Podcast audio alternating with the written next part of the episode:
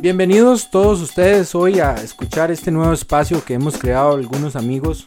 Eh, somos un grupo de personas, de jóvenes, que queremos comenzar a hablar, ir a hablar un poco más de fondo sobre aquellos temas que están aconteciendo, aquellos temas importantes y no irnos solamente con el discurso que hay en los medios de comunicación, que nos dan las redes sociales y ir un poco más allá. Hoy les habla Francisco Madrigal, un placer estar con ustedes. Nos acompaña también mi compañero Juan Pablo de la RAM, con el que vamos a tener este espacio constantemente, vamos a comenzar a construir y hoy tenemos el honor de comenzar este primer episodio con un amigo, un amigo ya de muchos años, don Eduardo Rodríguez. Él es eh, abogado y además tiene un máster en lo que es administración de empresas y finanzas. Eh, bueno muchachos, aquí estamos para hablar, estamos para iniciar y, y, bueno, voy a empezar yo. Para eso tenemos algunas preguntas. Aquí las tiro, a ver qué tal. ¿Cuáles son los aspectos a rescatar? ¿Cuáles son las críticas que hay que hacer?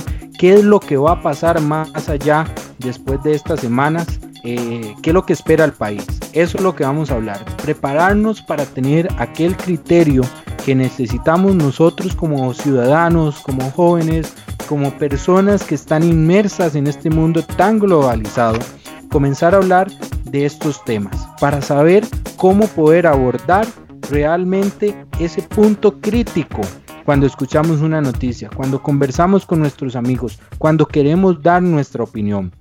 Bueno, como ya bien lo dijo Francisco, eh, el tema de hoy es candente, está en la controversia y es el plan que tiene el gobierno de la República eh, para rescatarnos de la crisis financiera que estamos eh, viviendo. Eh, el plan con el Fondo Monetario Internacional es bastante complejo entenderlo, no es, no es tan simple en la discusión de, de cómo los medios de comunicación lo están transmitiendo. y para eso tenemos a, a, un compañero de vieja data, Eduardo, que, tiene mucha experiencia en el tema y podamos también sacar algunas conclusiones de los efectos, no solo económicos, sino también sociales y políticos que tiene este plan del gobierno con el Fondo Monetario Internacional y que acaba de llegar a la Asamblea Legislativa recién calientito. buenas tardes, eh, muchas gracias por, la invitación y, y, más bien, definitivamente es el tema más candente, creo, hoy, hoy en día. Se ha venido diciendo que tal vez es un capricho del gobierno o si no es un capricho del gobierno, qué es lo que está pasando nosotros traemos una crisis fiscal desde hace vieja data. De hecho, eh, lo que pasa, y a mi criterio es, que lo que ha pasado es que los poderes ejecutivos de los últimos dos gobiernos han tenido miedo a tomar posiciones valientes. Y eso es lo que hoy nos está pasando mucho en la factura. Eh, todo esto comienza, para hacerle justicia a la historia, eh, el gobierno de Oscar Arias, cuando hubo una primera crisis económica, cuando fue la crisis de los ninjas. Oscar Arias hizo parte de su plan, pero no logró ejecutarlo todo porque hubieron varias cosas que le, se lo entorpecieron. Por ejemplo, quería tirar la carretera a San Carlos, eh, a San Ramón, eh, no se lo dejaron, eh, quería meter más inversión, había mucha inversión que se detuvo, tuvo que echarse un pleito con todos, y en aquel tiempo me incluyo, que hoy en día lamentablemente estuve del lado equivocado, que por dicho no me hicieron caso, que fue con el TLC. pasaron muchas cosas y se contrató mucha gente, porque cuando hay una crisis económica, lo que le dicen los economistas que hagan es aplicar lo que se llama política keynesiana. ¿Qué es eso? Que el gobierno haga inversión para reactivar la economía. Y se contrató mucha gente del gobierno. Esto, debido a los pluses, hizo que el gasto normal se disparara. Y por eso, a mitad de periodo, más o menos, Don Edgar Ayales, en paz descanse, le dijo a Laura, Laura, parame la música tenemos una situación bastante complicada. Eh, tenemos que pasar una reforma fiscal. La reforma se lleva a la Asamblea Legislativa y si ustedes no me dejan mentir, quien la votó fue en sala constitucional de forma irónica un diputado del PAC, de hecho. Eh, Luis Guillermo Solís dijo, yo no toco impuestos los dos primeros años, dicho y hecho, una catástrofe. Él decía que la razón por la que estábamos mal económicamente era por, por la, el tema de la corrupción, no voy a decir que sea irónico, no, lo que es cierto es que no era cierto. Estábamos mal porque nuestro gasto normal es muy grande. ¿Y qué pasa? Como gobierno tenemos dos gastos, el gasto normal y el gasto de inversión. El gasto normal es todo lo que son salarios. y eso en Costa Rica es bastante alto. El último estudio de la OCDE nos dice son los países que más gastan y son muy ineficientes. O sea, por ejemplo, la educación, ¿ok? La educación es buena en Costa Rica, sí, pero somos de los países de la OCDE que más gastan en educación, más que los países escandinavos. ¿Y cómo es que no tenemos una cobertura de, de nivel superior completa? Hay universidades privadas, entonces uno dice, hay algo que no está funcionando bien. Llegamos a la reforma fiscal, la reforma fiscal arranca, un día eso me preguntaron que si no hubiera caído COVID, hubiéramos sobrevivido y hubiéramos tenido ningún problema sería muy arriesgado decir que estábamos bien. Realmente las cosas iban mejorando, se recaudó más con el IVA de lo que se pensó, a pesar de todas las catástrofes que hicieron a nivel de, reglamento, pero sí veníamos levantando. ¿Qué pasa? Con el COVID definitivamente la situación fiscal es paupérrima, prestarle a Costa Rica es muy difícil, porque somos como aquel borracho que no paga mucho, que todo el mundo le dice, vea, es que tiene mucho gasto normal, tenés que reducir el Estado y lo que la solución que da es de inventamos un poco más de impuestos para solventar la situación. El sagrado no para. Aquí estamos metiendo anticoagulantes, pero seguimos sangrando. Y eso hace que la gente cuando nos vaya a prestar dinero nos diga, bueno, pero mi tasa de inversión es muy alta.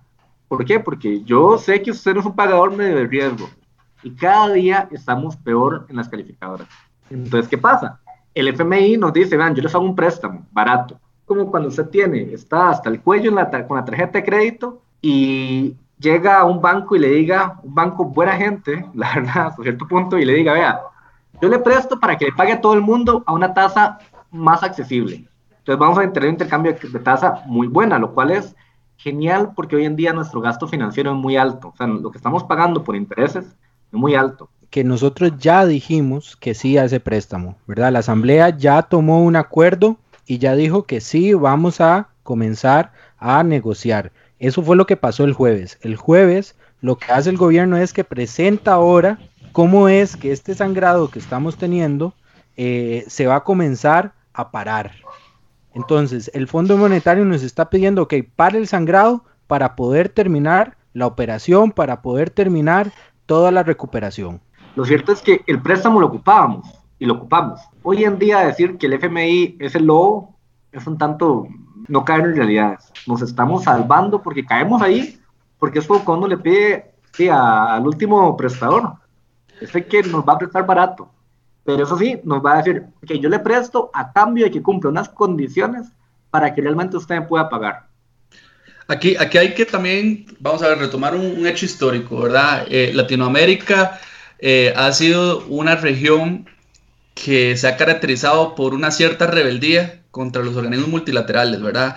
Eh, bueno, usted, todos nosotros pasamos por la UCR y, supimos que los profesores nos dijeran el tema de los asuntos PAES eh, y el consenso de Washington y, que el Fondo Monetario Internacional y el Banco Mundial es lo peor del mundo. Eh, vamos a ver, en este contexto de coronavirus, la gran mayoría de los países han salido corriendo a pedir préstamos con los distintos órganos multilaterales. Eh, eso no está mal. Eh, el, problema no es el fondo, el problema somos nosotros en lo que tenemos interno. Eh, y eso hay que verlo como el ejemplo que está viviendo Argentina, que ha sido un reincidente completo en crisis económicas con el tema del fondo. Ahí también yo quiero agregar que hay un tema histórico también con el tema latinoamericano, que, que, es este que habla Juan Pablo. Nosotros le tenemos como un miedo al Fondo Monetario, porque históricamente nos han creado esta idea de que el fondo nos va a venir a eliminar completamente el Estado. Es este neoliberalismo fuerte que, viene a destruir, que viene a, quitarnos el Estado benefactor, que viene a quitarnos esas grandes conquistas sociales que tiene Costa Rica y que ha tenido históricamente muchos países y que se pueden ver eh, disminuidos por un préstamo con el Fondo Monetario, porque el Fondo Monetario no quiere nada de esto. Se los, se los pongo así, un día de estos, un amigo me llama y me dice, Eduardo, tengo con las tarjetas hasta el cuello, ¿qué puedo hacer? Usted que dice que sabe finanzas, ¿qué puedo hacer? Entonces le digo yo, bueno, veamos los gastos que tenés, ve ahí, quitemos las fiestas, ve ahí, vos vives un apartamento por aparte, pero tus papás te, todavía te,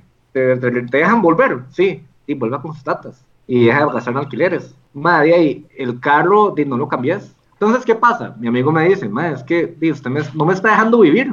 Eso es lo que pasa con el fondo. O sea, el fondo no viene con políticas populistas. Y el llegar y decir, vea, el Estado se tiene que recortar y eso va a generar despidos, sí, pero es porque hemos sido muy irresponsables. Hemos sido aquel que está viviendo en su carro último modelo a punta de tarjeta de crédito. Eso es Costa Rica hoy en día. Entonces nos toca tocarnos la faja y hay que hacerlo bien. Otra cosa es la propuesta que lleva el gobierno al fondo, porque eso es lo que el fondo, el fondo hoy no ha pedido nada. El fondo lo que dijo es, vamos a sentarnos a negociar. Dígame qué trae usted para negociar. Y el gobierno, pues, da un anuncio y saca cuáles son las políticas que va a llevar al fondo para negociar. Y lo que trae, hay cosas que no están mal, honestamente. Hay cosas que no me gustan, pero bueno, es lo que toca. Pero hay cosas que están terribles. Y ahí es donde tal vez debemos hacer un análisis importante sobre algunos puntos, que en la parte de impuestos, que tal vez es a lo que yo más me dedico, puedo, puedo extrapolarme un poco más, pero, pero sí eh, no sé cómo han visto ustedes las políticas que, propuso el gobierno para ir a negociar el fondo. Sí, claro, bueno, ahí yo, yo debo decir de que también voy completamente en el sentido de que el tema de los impuestos es un tema bastante grave, ¿verdad? Eh, parte de lo que todo el mundo habla en la calle y en lo que estos días he podido recaudar de las personas es que dicen, ¿cómo me van a quitar plata? si la reactivación más bien tiene que ser yo gastando más plata para poderle darme más impuestos al, Estado. Eh, yo tengo mucho miedo con el tema de que eh, el impuesto este a, los bancos de las transacciones, porque eso lo que va a generar es una mayor inseguridad.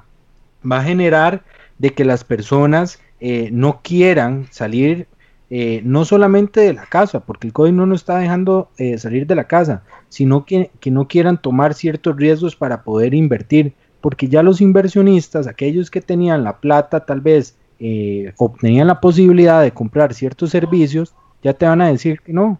Todas estas plataformas que venían a darnos una nueva manera de ver el mundo, estas nuevas plataformas que más bien lo que están generando es desarrollo, trazabilidad bancaria, trazabilidad en los impuestos, van a venirse para atrás. Entonces, estas políticas realmente lo que vienen es a proponernos un avance, o más bien es un retroceso. Es ahí donde yo veo que, hay una línea muy delgada en todo lo que está pasando y lo que se está proponiendo por el gobierno. Hay unas políticas que creo que sí, el tema de, los aumentos anuales, de las anualidades del sector eh, público, me parece que está muy bien eso hay que pararlo, eso es contener el gasto, pero no en el tema de los impuestos. Sí, pero no es suficiente, es decir, el recorte no es suficiente con, congelar eh, esos, esos incrementos salariales. Eh, yo la verdad, eh, además de que coincido con ustedes del tema de las transacciones, porque además de que genera informalidad y ahuyenta la inversión, porque eso es lo que va al final, al final va a ocurrir, donde los inversionistas van a agarrar su dinero y decir, no, no, no, no, cada, cada movimiento bancario que yo vaya a hacer me lo van a tasar. Mejor me voy a otro ordenamiento jurídico que tenga otras flexibilidades e invierto allá. Eh, y eso es una de las, de las críticas que ha venido teniendo el país en el índice de competitividad, ¿verdad? Que no hemos mejorado el clima de inversión. Pero retomando el tema del recorte, a mí lo que me sorprende es que todavía no tengan la valentía de cerrar instituciones. Ese es el punto. O sea, yo creo que el problema está, la parte del gasto es insuficiente. Y ahí es donde está el sangrado. Mm. Ellos lo que están poniendo es una curita. ¿Y cuál es la curita? Vamos a ver. Este Tobin, que es el impuesto a las transacciones, no ha implementado en diferentes lugares de Latinoamérica. Lo que dice la teoría es que este impuesto, si usted lo hace de forma temporal, entrada por salida, problema. ¿Por qué? Porque la gente le da pereza acomodarse. Entonces, caso México, México el primer año recaudó muchísimo más de lo que pensaba, recaudó muchísimo menos de lo que presupuestaron. O sea, ya el año 2 la gente reaccionó y se acomodó en sus finanzas para evitar este impuesto, evadir el impuesto. ¿Y dónde está el error? O sea, el tema no es el impuesto Tobin, bueno, eso va a ser, es una máquina de hacer dinero. Eso le va a generar un montón de plata al gobierno y eso es poner la curita al sangrado que no se está solucionando. Pero además de eso, vean las externalidades negativas. Renta subiéndola al 36%. Eso es una locura. Le estás diciendo al aparato productivo, vea, ¿sabe qué? Si usted produce, lo castigo más caro. Me vas a pagar aproximadamente un 50% de ingresos. Además, si querés sacarlo con dividendos a 15%, nos estamos tirando casi el 50%. Eso no tiene sentido en ningún lugar. Y ahí es donde sí tenemos problemas. Porque pasan tres cosas, y eso son las circunstancias. Pasamos una ley de usura. Si la ley de usura está bien o está mal, es otro tema. Lo que sí es cierto es que la ley de usura deja por fuera a mucha gente que no tiene dinero para entrar al sistema bancario. Entonces puede generar un ambiente propicio a lo que es la economía en efectivo, economía ilegal. A eso le sumas un aumento de renta y le metes además el impuesto Tobin, sí, estás abonando todo para que aquí se empiece a dar lo que pasa en Argentina, por ejemplo. En Argentina un amigo mío me contó que era su primer trabajo, llegó el primer día del salario y le pagaron como el 70% de su salario. Pasó todo el fin de semana pensando cómo llegaba a reclamarle. Cuando llegó donde el jefe, el jefe le dice, che, tranquilo, te lo pago. Bueno, y allá lo usan de una forma muy despectiva, pero le dijo, se lo pago en efectivo. ¿Por qué? Porque entonces eh, la empresa como tal, parte de su salario lo pagaba en efectivo. Y ya perdemos trazabilidad y se da la informalidad y se da todo lo que dice Francisco. Entonces, ¿cuál es el tema? El problema en sí no es tanto el impuesto, es la coyuntura, donde sí hay problemas claros que no tienen ni pie ni cabeza subir renta. Vos nunca subís renta porque hay economía de opción. Las empresas llegan y dicen, ¿sabe qué? Me voy. Hay países con rentas mucho más fáciles. Además, voy a buscar formas como eludir, voy a buscar formas como evadir. Impuestos que yo veo que no tengo problemas. Bienes inmuebles. Aquí voy a hablar de una fea realidad. De nuestra generación, nosotros que andamos por los treinta y tantos, ¿cuántos son propietarios? Solamente gente de clase media, media alta. Comprar un pedazo de tierra hoy en día es más difícil. Normalmente la gente alquila. Este impuesto, bienes inmuebles, le va a caer a la gente eventualmente de los sectores más ricos. Y bueno, en época de crisis, la gente que más tiene debería aportar más. Yo me veo personalmente afectado, pero digo, bueno, hey, estamos en crisis. Que hacerle pecho. Pero y de cooperativas, seamos honestos, hay cooperativas gigantes que son multinacionales que hay que meterles el impuesto. En este país las cooperativas generan muchos ingresos y aportan muy, muy poco, muy poco. Y, y, ahí a mí me parece muy bien. Yo quiero rescatar ahí unos aspectos que tanto Juan Pablo como Eduardo están dando, que es el tema de la competitividad. Eh, hay un tema de renta global también que quisiera que ahora lo habláramos, eh, porque todos estos aspectos de competitividad es uno de los temas que tenemos que ver. Todo lo que va para el Fondo Monetario Internacional, todas estas modificaciones, todos estos impuestos, todas estas curitas o toda esta forma de, de eliminar el sangrado, tiene que también verse de una perspectiva de que en unos años tenemos que ser un país muchísimo más competitivo para atraer, después de la crisis, capitales que vengan a invertir, atracción de inversión. Eso es lo que tenemos que ver. ¿Por qué? Porque además hablemos de un dato muy importante.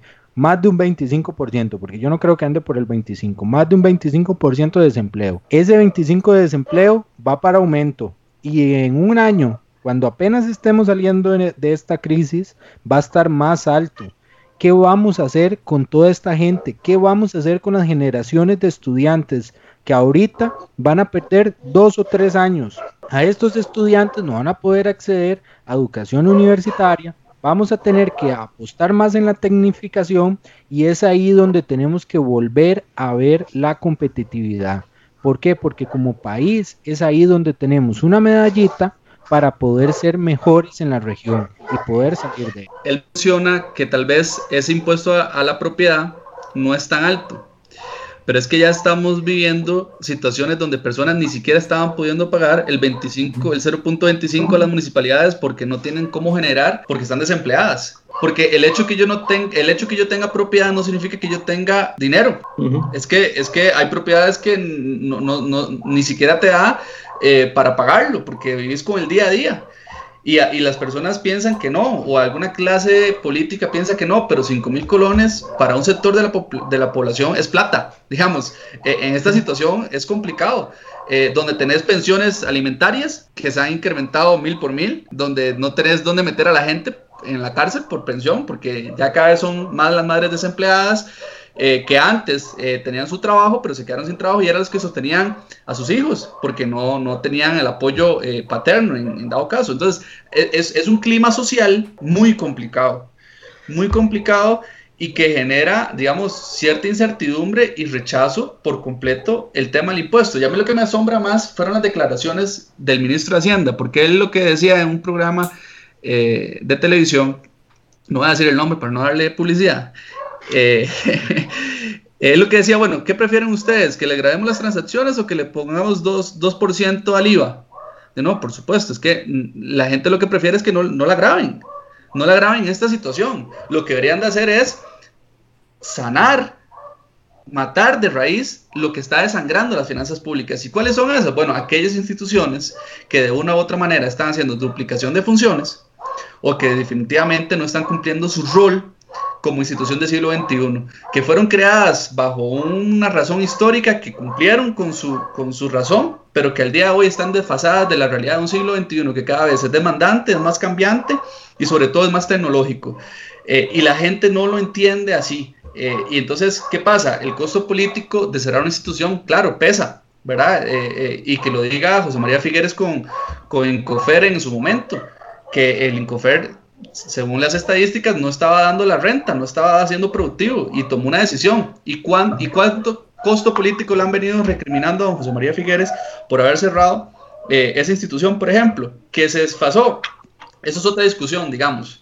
Eh, y, no estoy diciendo que haya estado, que yo esté de acuerdo con que lo haya cerrado o no, eso es otra, pero dimensionemos, digamos, la decisión de cerrar una institución. Lo cierto es que es necesario hacerla. Eh, y a esto va acompañado dos temas más, que a mí me preocupan mucho porque eso nos, nos refleja la incapacidad política que tenemos.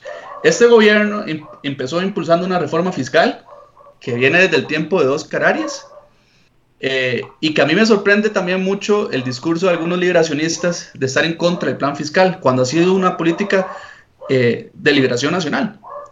Eh, y, entonces uno se queda extrañado, bueno, pero entonces, ¿cuál liberación nacional? Y hablo de liberación nacional como bancada mayoritaria dentro del Congreso que lleva el pulso, pulso, la agenda legislativa, que es la que marca de una u otra manera las decisiones en el Congreso. Y un gobierno que impulsa una reforma fiscal y dice, no, es que yo no puedo impulsar una reforma fiscal y al mismo tiempo no te puedo impulsar empleo público y tampoco te puedo impulsar reformas a ciertas instituciones que de una u otra manera eh, fueron como, como emergencias. Hadeva, Hadeva la reformularon en vez de, de, pensar en hacer una sola institución para que vea el tema de los puertos, no, le inyectamos dinero a Hadeva, ¿verdad? La reestructuramos. Eh, y en vez de INCOP y JATEA, hacerlo uno solo y hacer una institución que se encargue de la administración de puertos y, y los recursos que vengan de los puertos, bueno, se lo inyectamos específicamente al fondo, bueno, a Limón, eh, que necesita para que se reactive como una ciudad donde tenga producción, inversión y la gente vuelva a ver a Limón con otros ojos y con otra mirada. Bueno, e, esa visión estadista no la estamos viendo de reformar y llevar a ciertos, al mismo tiempo, los, los pulsos que hay que hacerlo. Entonces, en, impulsaron la reforma fiscal, deslegitimados, porque eh, ha sido el mayor gobierno que ha tenido salidas eh, de, sus figuras más, más importantes en un mal gobierno llamado Unión Nacional, que lo que fue una rejuntada, como decía mi abuelo, una mejenga. Eh, y, entonces queda, queda el, el presidente sin una credibilidad ni una legitimidad para impulsar las reformas que ahorita hacen falta. Eh, eso que vos señalás es importantísimo. Tenemos dos situaciones, un gasto muy grande y un ingreso que no nos da la cobija. Definitivamente los impuestos nunca son bonitos, por eso se llaman impuestos y no voluntarios, ¿verdad? Yo siempre molesto cada vez que veo una clase de tributario, la clase de tributario siempre digo, vean, si yo paso un sombrero por aquí y les digo, recaudo el impuesto que ustedes creen que deberían de pagar, les apuesto que no recaudo ni mil colones, porque nadie quiere pagar impuestos. Y, y eso es una realidad, por eso se llaman impuestos. Y tenemos que mejorar muchísimo el tema de recaudación. Una dirección tributaria que no funciona bien, que se mal las fiscalizaciones cuando las hace, solo fiscaliza a ciertos contribuyentes, a otros nunca los fiscaliza. O sea, tenemos problemas serios en la parte administrativa. Tenemos que hacer recortes, pero son decisiones valientes. Eso que dice Pablo es muy cierto. Esa decisión que tomó José María en aquel momento fue una decisión valiente. La decisión de pasar al TLC fue una decisión valiente. La decisión de Laura de impulsar una reforma fiscal fue una decisión valiente. Pero esas decisiones valientes son las que hacen un país correcto y es algo muy poco popular. Porque yo soy una institución, tengo que echar gente y eso es poco popular. Entonces es necesario. Y efecto de recaudación. Pero, pero, pero Eduardo, Eduardo, aquí está la controversia. ¿Qué preferís? Preferís vos? Digamos, despedir a esas personas o bien meterle impuestos a toda la población. Porque, porque seguís privilegiando un sector para afectar a todos, cuando la, la perspectiva sería el bienestar del mayor número, ¿verdad? Y tratar de ayudarles a esas personas que se quedan sin empleo o reubicarlas o otras pensionarlas si ya les toca. pero es que el problema está en quién hace más bulla y, y, ahí está mucho el tema. ¿Qué pasa? Los empleados públicos hoy en día usted los echa y se te van a hacer manifestaciones de fijo, pero es necesario, son políticas que se tienen que tomar, se tienen que tomar ya. Lo que pasa es que tenemos que tocar, digamos, la columna vertebral del gobierno actual. El gobierno actual está constituido principalmente su, partido está constituido por gente del sector público y universidades. Y ese es el problema, tenés que ahí sacar, meter el cuchillo. Ahí tenés que recortar, claro, pero eso te va a brincar. Tenemos gobernando a la gente que, que, no queremos echar. Ese, ese es el problema. Estamos tocando la base del gobierno que está gobernando. Entonces, ahí yo también, y ahora señalo, una función legislativa que tiene que verse en las siguientes semanas muy fuerte, de parte de la oposición, de parte de los partidos de oposición muy fuertes, porque es ahí donde hay que golpearle la mesa y decirle, señor gobierno, sí, está bien, esta es su base electoral, pero no me venga a pensar de, de que esto es campaña política. Se lo escuchaba a Amelia Rueda diciéndoselo al señor ministro, señor ministro, eso es campaña electoral. Y el señor ministro se volvió y dijo, no, no, no, Amelia, es que no estamos en campaña electoral, estamos poniendo un, un, un paquete de impuestos. Sí, señor ministro, pero entienda que su discurso no es consecuente con la realidad del país y los privilegios que se están defendiendo desde la administración son estos. Y ahí es donde estamos fallando. O sea, ve el tema de la regla fiscal con las municipalidades. Perdón, pero eso nunca tuvo que haber pasado. O sea, las municipalidades tuvieron que haberse quedado en la regla fiscal. Pero ahí es donde, donde estamos jugando con una, una doble moral por parte del gobierno en donde solamente toca los bolsillos de cierta parte. Y es cierto, es más, aunque suene raro, es fácil meterle impuestos que echar gente o que poner limitaciones en gasto, porque dime, me quedo sin plata para hacer campaña. Los impuestos como tal, voy a ser muy honesto, cuando me hablaban del IVA, yo me pregunta, ¿qué prefiero? ¿Aumentar renta o aumentar IVA? Yo digo, prefiero aumentar IVA. ¿Por qué? Porque el IVA yo no tengo economía de opción. Yo lo pago, lo pago. En renta sí, y si se va la inversión me jodí. Y hoy el país tiene que aplicar... Te quedas sin IVA, de hecho. Me quedo sin IVA, exacto. Entonces, ¿y qué pasa? Aquí el país tiene políticas para reactivar la economía, que es lo que no ha propuesto. Eh, Silvia Hernández, de hecho, yo estuve muy presente ayudándole a Silvia con un proyecto de ley y dos tres amigos más, que era para aplicar políticas monetarias de inyección, o sea, darle plata a la gente. ¿Por qué? Porque hoy en día Costa Rica tiene una inflación súper baja. El Banco Central dice, voy a hacer, porque se quedó en comisión y de ahí no ha logrado salir. Pero, ¿qué pasa? El Banco Central dice, yo voy a hacerlo, pero no lo ha ejecutado. Y estamos todavía esperando a que esa plata llegue al sector productivo. Estamos matando a la gallina de los huevos de oro. Estamos matando al sector productivo de este país y ahí es donde no podemos hacer eso. Entonces, por un lado, tenemos que hacer recortes, por otro lado, si vamos a meter impuestos, yo sé que suena ilógico, pero es preferible meter impuestos a cosas como la riqueza, que es lo que yo decía, bienes inmuebles inclusive, o impuestos indirectos, que ahí sí pagamos todos que a todos, que a los impuestos productivos, como por ejemplo renta. Es que renta nunca debería de tocarlo. Es más, hay un estudio de Bache que por medio de un modelo econométrico, él demuestra que si bajamos la renta al 23% recaudamos más, porque la gente se ve menos incentivada a evadir. Pero eso nosotros mmm, ni lo pasamos por la cabeza. Pero es que eso son políticas fiscales inteligentes. Hay que hacer política fiscal inteligente. Hay que hacer política monetaria inteligente, hay que hacer recortes inteligentes, pero el gobierno no quiere, o no sabe, o no escucha, no sé. O son las tres cosas. Es decir, es decir, porque eh, yo a veces he visto ese gobierno que, que, digamos, tiene actuaciones muy inocentes, hay otras actuaciones completamente irregulares, eh, y, hay otra, y hay otras que son completamente contradictorias en su discurso, que uno dice, ¿qué está pasando aquí? ¿Quién gobierna? ¿Y quiénes son los legitimados para llevar estas voces o estas propuestas a la mesa? Eh, y además también hay que tener el antecedente que el mismo presidente ha desacreditado en la gran mayoría, por lo menos en los dos últimos casos, a sus ministros de Hacienda, tanto a doña Rocío como a Rodrigo Chávez, ¿verdad? Vamos a ver cómo se comporta con, este, con esta costilla de Otón Solís, que, que vamos a ver cómo se acomoda. Que yo creo que ahí no hay ningún problema. O sea, si lo veo en esto, Rocío, habían cosas que no me gustaban de ella. De hecho, por ejemplo, cosas que no me gustaban de ella es que ya el tema de recaudación y en tema fiscal muy atrás. Rodrigo es como que hoy en día la Liga Deportiva La Juelense, yo creo que todos somos liguistas, entonces podemos hablar entre cristianos. morado. No, no, no, aquí hay morado, madre, respeto. No seas pero, no, pero adelante, adelante, adelante.